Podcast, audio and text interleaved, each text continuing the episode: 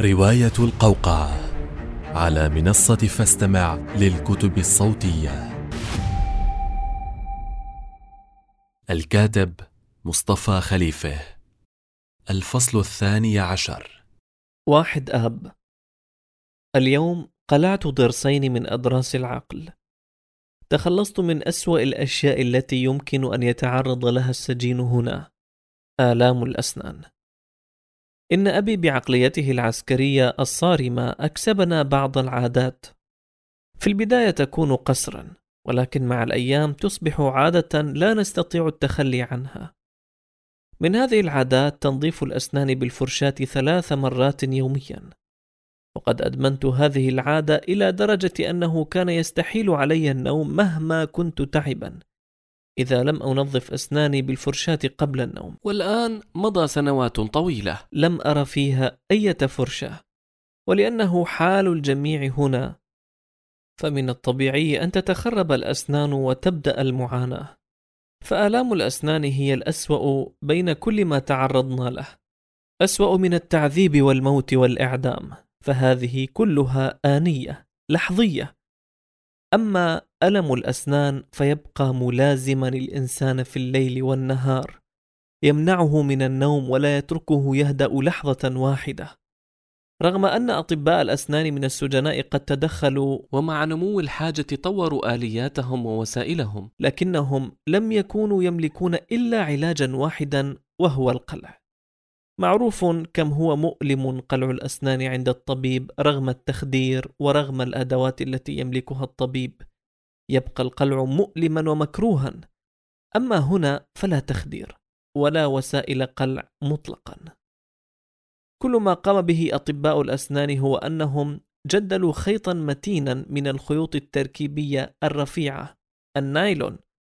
والشيء الثاني الذي يقومون به هو تحديد السن أو الضرس المخرب الواجب قلعه.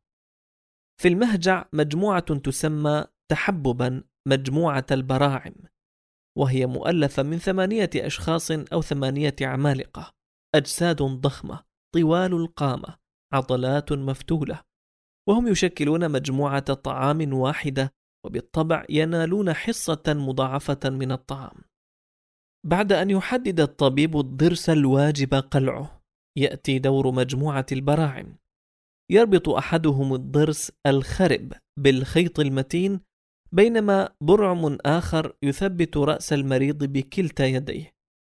فيجذب الأول الخيط بقوة ونادرا ما احتاج الأمر إلى أكثر من شدة واحدة ليخرج الضرس معلقا بطرف الخيط. أنا لم أخلع أضراسي بهذه الطريقة. تحسن موضوع الطبابة في السجن الصحراوي منذ عدة شهور. فلقد دار المساعد على مهاجع السجن وأخبر الجميع أن من يريد أن يقلع سنا أو ضرسا فبإمكانه فعل ذلك عند طبيب الأسنان التابع للسجن. كذلك المرضى بالأمراض العادية يستطيعون أن يراجعوا طبيب السجن لشراء الأدوية التي يحتاجون. هذا التحسن بدأ من سنتين أو ثلاث وكان تدريجيا بطيئا. وكان هذا طبيعيا فلقد قل عدد القادمين الجدد إلى السجن. فبعد أن كانت الدفعات تعد بالمئات أسبوعيا أخذت تعد بالعشرات ثم قلت أكثر فأكثر. تباعد مرات مجيء الهليكوبتر وبالتالي المحاكمات والإعدامات. خف التوتر والشحن في نفوس عناصر الشرطة. قلت الحالات التي يكون فيها الضرب للضرب والقتل للقتل. أصبح للقتل أو الضرب سبب على الغالب كالصلاة مثلا أو أن يرى السجين فاتحا عينيه أثناء التنفس. أما نسيم فقد ساء وضعه كثيرا. بقي صامتا عن الطعام والكلام مدة خمسة أيام كاملة بعد إعدام الإخوة الثلاثة حينها تعاوننا أنا وأبو حسين على إقناعه بأن يتناول قليلا من الطعام. رغم ذلك دخل في حالة من الاكتئاب الحاد. عزوف عن الكلام لم يعد يلعب الشطرنج وتوقف عن الأعمال الفنية التي كان يشكلها من العجين. بعد حوالي عشرة أيام كان جالسا إلى جانبي وهو ملتزم الصمت. التفت إلي ببطء وقال بالفرنسية.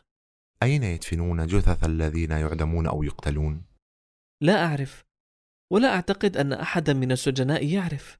حسب رأيك هل تكون جثث سعيد وسعد وأسعد قد تحللت؟ يا أخي يا نسيم دعك من هذه الأفكار السوداء؟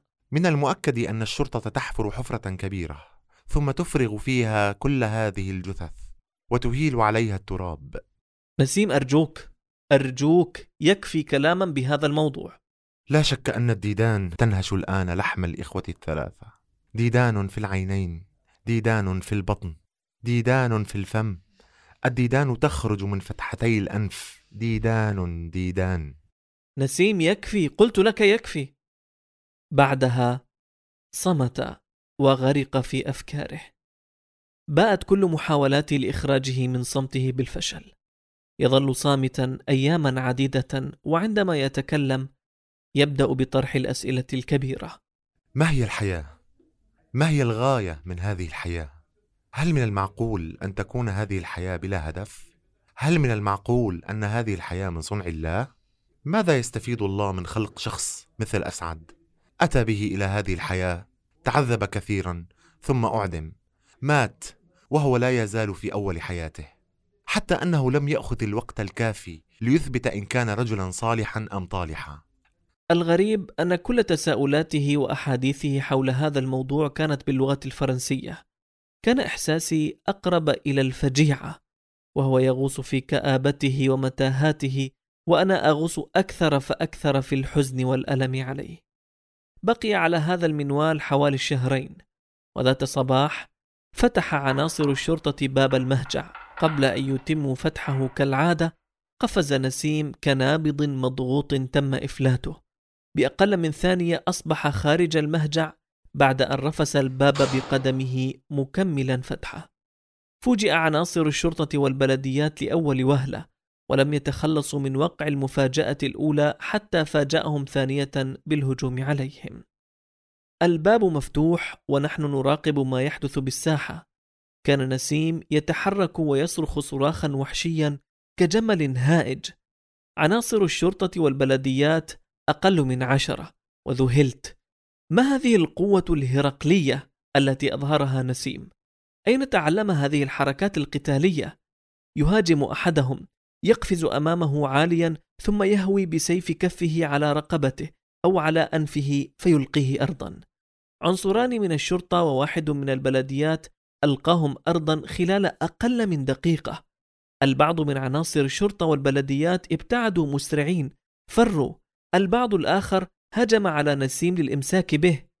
على الصياح والصراخ في الساحة. أطل الحراس الموجودون على الأسلحة سرعان ما أشرعوا البنادق ولقموها آخذين وضعية الرامي وجهوا بنادقهم تجاه نسيم. وهبط قلبي بين قدمي. هل سيطلقون النار عليه؟ لكنه ملتحم مع الشرطة.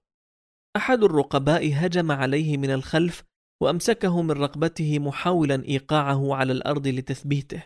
تشجع باقي العناصر فهجموا عليه. لكن نسيم أخذ يدور حول نفسه بسرعة والرقيب معلق برقبته من الخلف. دار عدة دورات تزداد سرعتها مع كل دورة. ارتفعت قدما الرقيب عن الأرض وأخذ يدور مع دوران جسم نسيم. توقف نسيم فجأة وجذب الرقيب فألقاه ارضا.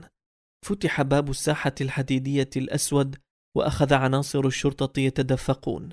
العشرات منهم أحاطوا بنسيم لدرجة أننا لم نعد نستطيع أن نراه. مع هدوء حركتهم تأكدنا أنهم قد تمكنوا منه. صاح أحد الرقباء. امسكوه لا تضربوا مدير السجن جاي لهنه. حضر مدير السجن يحيط به المساعد وعدد من الرقباء والشرطة. أربعيني طويل القامة بمشية هادئة تقدم حيث نسيم ملقا على الأرض. باب مهجعنا لا زال مفتوحا نراقب ما يحدث دون أن نلتفت برؤوسنا. طلب مدير السجن إحضار نسيم أمامه. انفض جميع الشرطة من حول نسيم وأوقفه على قدميه عنصران وفجأة انتفض وأفلت نفسه من قبضتيهما وهو يصرخ بكلام غير مفهوم متقدما تجاه مدير السجن. خطوة أو خطوتين هجمت عليه مجموعة من الشرطة أحاطوا به جيدا وثبتوه. تحادث مدير السجن مع المساعد والرقباء بكلام لم نسمعه. أحد الرقباء أشار إلى مدير السجن تجاه مهجعنا فتقدم المدير من الباب معه المساعد وبعض الرقباء. طلب أبو حسين وتكلم معه. طلب طبيبا من المهجع وسأله تشاور قليلا مع طبيب السجن. عاد وطلب طبيب المهجع سائلا إياه عن الدواء الذي يريده. ثم ذهب بعد أن أمر بإعادة نسيم إلى المهجع دون إزعاج. كان تصرف مدير السجن أقرب إلى التفهم والود أقرب إلى تصرف الراعي. هذا الأمر المستغرب. أطلق تكهنات وتحليلات وتأويلات لم تنتهي. بعد إغلاق الباب بقي نسيم لمدة ساعتين تقريبا يمشي مشيا سريعا وسط المهجع جيئة وذهابا وعلى دفعات. كل دفعة ما يقارب الخمس دقائق. يقف بعدها ويبدأ الدبكة وهو يغني. على دلعونا وعلى دلعونا باي باي الغرب الوطن حانونا يعاود المشي السريع بعدها. لم يكن ينظر إلى أي شخص ولا إلى أي مكان. في المشي أو الدبكة ينظر إلى نقطة محددة أمامه لا يحول بصره عنها. بعد هاتين الساعتين فتحت النافذة الصغيرة في الباب الطلاقة. نودي على رئيس المهجع. بحذر شديد أعطى الرقيب ثلاث علب دواء لأبو حسين قائلا. هدول دواء المجنون. كان نسيم لحظتها قبالة الباب تماما. سمع العبارة التي قالها الرقيب. انتفض وانطلق كالسهم تجاه الباب. شاهده الرقيب في انطلاقته فتراجع إلى الوراء عفويا رغم الباب المغلق. وصل نسيم إلى الباب. أخرج يده من الطلاقة يحاول الإمساك بالرقيب وهو يصرخ. المجنون؟ أنت المجنون ولك كلب. أبوك المجنون أمك المجنونة ولك حيوان كلكم مجانين. من الخارج سمعت صوت الرقيب يصرخ بالجندي. سكر سكر. العمى ناقصنا مجانين. لأول مرة منذ ما يقارب الاثني عشر عاما أرى الشرطة خائفين. فروا من أمام نسيم في الساحة. رأيتهم مذعورين. لأول مرة أراهم يتلقون الشتائم ولا يطلقونها. يتلقونها ولا يردون. وتساءلت هل تحتاج هذه القوة الطاغية التي تمثلها الشرطة إلى الجنون؟ إلى مواجهة مجنونة حتى تقف عند حدها؟ رفض نسيم تناول الدواء من الطبيب وتشاور هذا مع أبو حسين بعد أن شرح له أن أي مريض بهذه الحالة يرفض تناول الدواء ويجب إجباره على ابتلاع الحبوب وطلب منه الاستعانة بمجموعة البراعم لإعطائه الدواء بالقوة فالمريض في هكذا حالات يمتلك قوة هائلة غير طبيعية ويحتاج إلى أربعة أو خمسة أشخاص حتى يستطيع إمساكه وإجباره على ابتلاع الحبوب. قبل الظهر تناول الدواء. نام على إثرها نوما عميقا. استيقظ بعد منتصف الليل وكنت أراقبه. ابتسم لي ابتسامة واهنة دون أن يتحرك من مكانه. قال لي كيفك؟ كيف أحوالك؟ أنا ممتاز. أنت كيف أحوالك؟ ماشي الحال. نعسان بدي نام. نام بعدها إلى الصباح وعندما استيقظ تصرف تصرفا طبيعيا كما لو أنه لم يمر بأية مشكلة أو ما شابه. كان هذا رأي الجميع أما أنا فقد لاحظت الكثير من التغيرات الطفيفة والتي هي بنفس الوقت لها دلالاتها العميقة. هذه الملاحظات تكونت بمرور الأيام والأسابيع التي تلت. أصبح هناك ابتسامة دائمة معلقة على شفتيه. هي ابتسامة مزيفة أو أنها ممزوجة بحزن دفين في أعماق النفس. فقد نسيم القدرة على الدهشة التي كانت من أهم سمات شخصيته. لم يعد يسخط على ما يعجبه واستمر بإضرابه عن العمل في العجين. أوكل لي الطبيب بصفتي صديقه وجاره أمر إعطائه الدواء بانتظام. مشددا على أنه يجب أن لا أنسى أبدا مواعيده لأن أي انقطاع عن تناوله سيؤدي حتما إلى عودة حالة الهياج الشديد والعدوانية. بقيت علاقتنا الثنائية بنفس الحميمية. استأنفنا حياتنا اليومية المشتركة كالسابق ومرت الأيام لكنه لم يتطرق بحديثه ولا مرة إلى ما حدث حتى موضوع إعدام الإخوة الثلاثة لم يعد إلى ذكره أبدا. مشاعر الداخلية تجاهه هي هي لم تتغير لكن إحساسي يقول أن هناك شيئا ما بداخل نسيم قد مات. وكنت حزينا جدا لموت هذا الشيء. الخامس والعشرون أيلول. الغبار يملأ الأجواء. بعد ستة أشهر أو سبعة سأتم عامي الثاني عشر في السجن. لقد عدت إلى عد الأيام والشهور. وهذا في عرف السجناء دلالة سوء. لكن ألا يحق لي أن أتساءل إلى متى؟ البعض هنا سبقوني بسنوات ولا زالوا.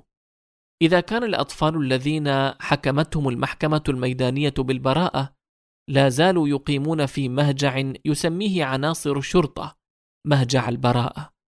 فهل يأمل شخص مثلي منسي مهمل لا يعرف حتى لماذا هو هنا أن يخرج من هذا الجحيم؟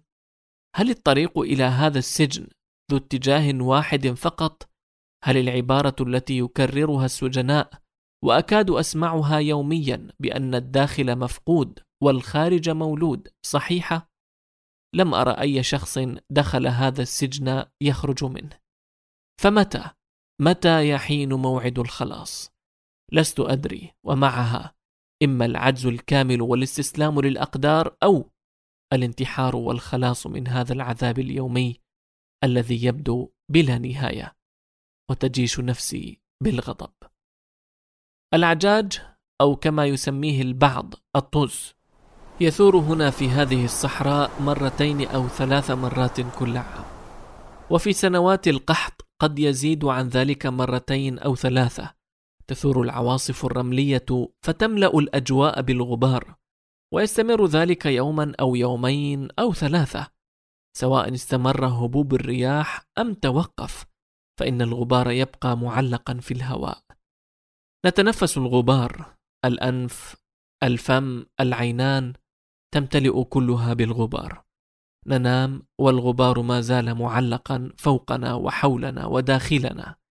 نستيقظ فنجد أن كل فتحات الإنسان الموجودة في الرأس قد امتلأت بالتراب المسحوق الناعم.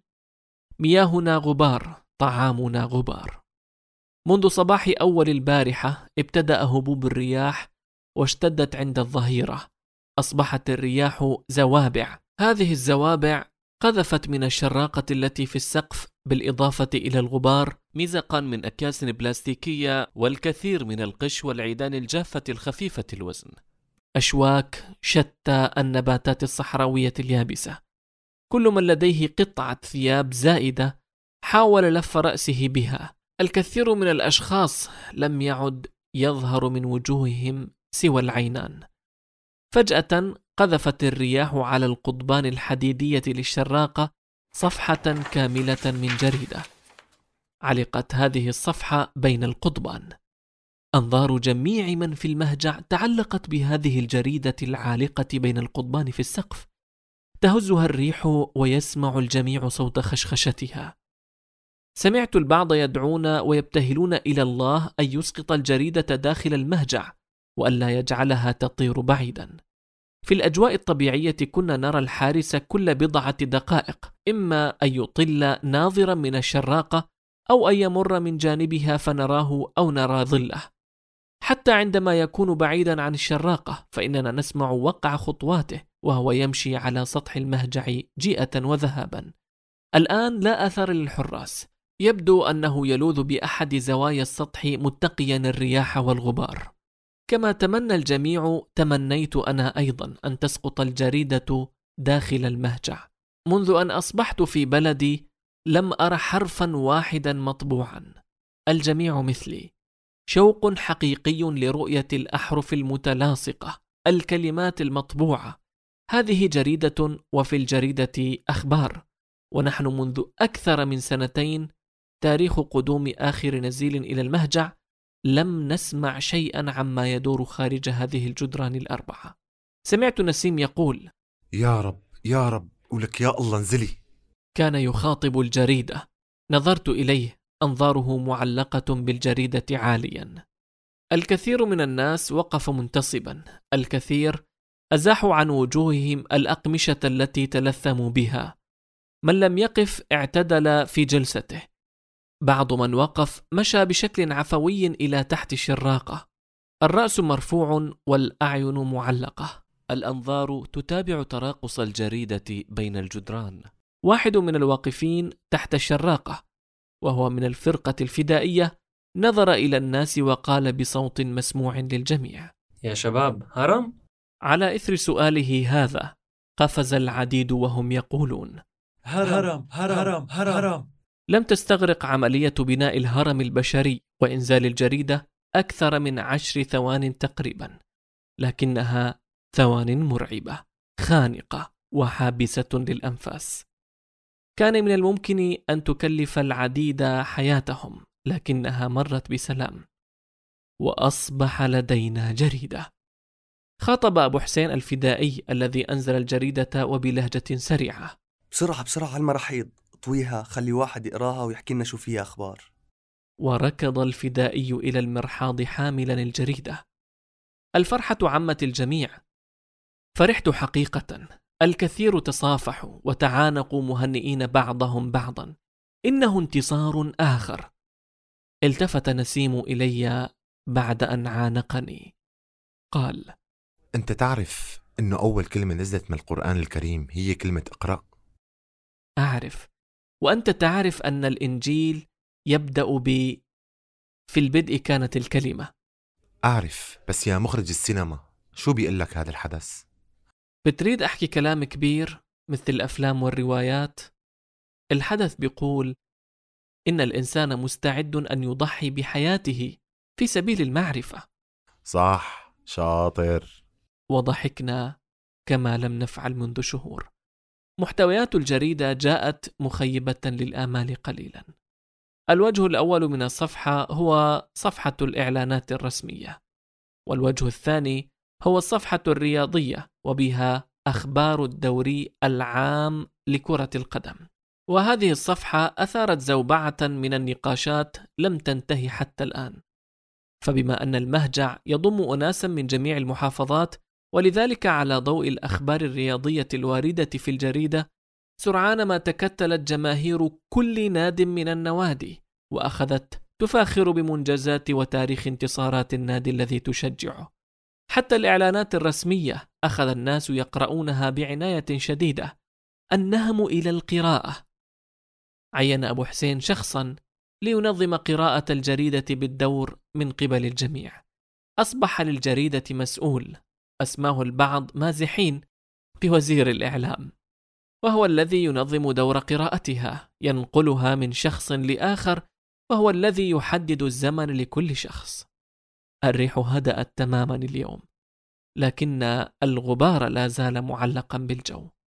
حتى داخل المهجع الغبار يملأ كل الفراغات. في الصباح أعاد الشرطة للمهجع شخصا كان قد عوقب منذ شهر ضبطوه في ساحة التنفس وعيونه مفتوحة. بعد أن جلدوه ونكلوا به أمامنا فيما نحن ندور حول الساحة أمر المساعد بوضعه بالزنزانة الانفرادية في الساحة الخامسة. بعد أن دخل وما أن اطمأن إلى أن الشرطة أغلقوا الباب وذهبوا تنفس الصعداء. أخذ يضحك. جلس على الأرض وروى للجميع رحلة الشهر التي قضاها في الساحة الخامسة. بدأ حديثه بالقول. والله يا شباب اشتقت لكم. هيك وقت دخلت على المهجع حسيت إني راجع على بيتي. يا الله قديش المهجع حلو. يا شباب جنة جنة نحن هون بالجنة طفق يروي ويحكي يروي ويحكي. المرحاض داخل الزنزانة الانفرادية.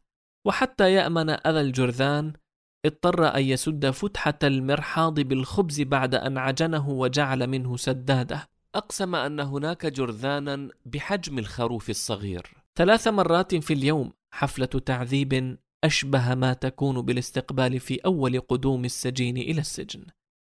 يوضع الطعام في صحن قذر على بعد عشرة أمتار من باب الزنزانة. يفتحون الباب. يجب أن يخرج السجين سائرا على أربع كما تسير الكلاب وأن يظل ينبح في الذهاب وفي الإياب بعد أن يحمل الصحن. خلال كل هذا تكون الكرابيج قد أكلت قطعا من لحم ظهره. النوم على الإسمنت لا بطانيات ولا أغطية ولا أي شيء. كان يروي ويضحك وجهه مشرق من الضحك. ما الذي يضحكه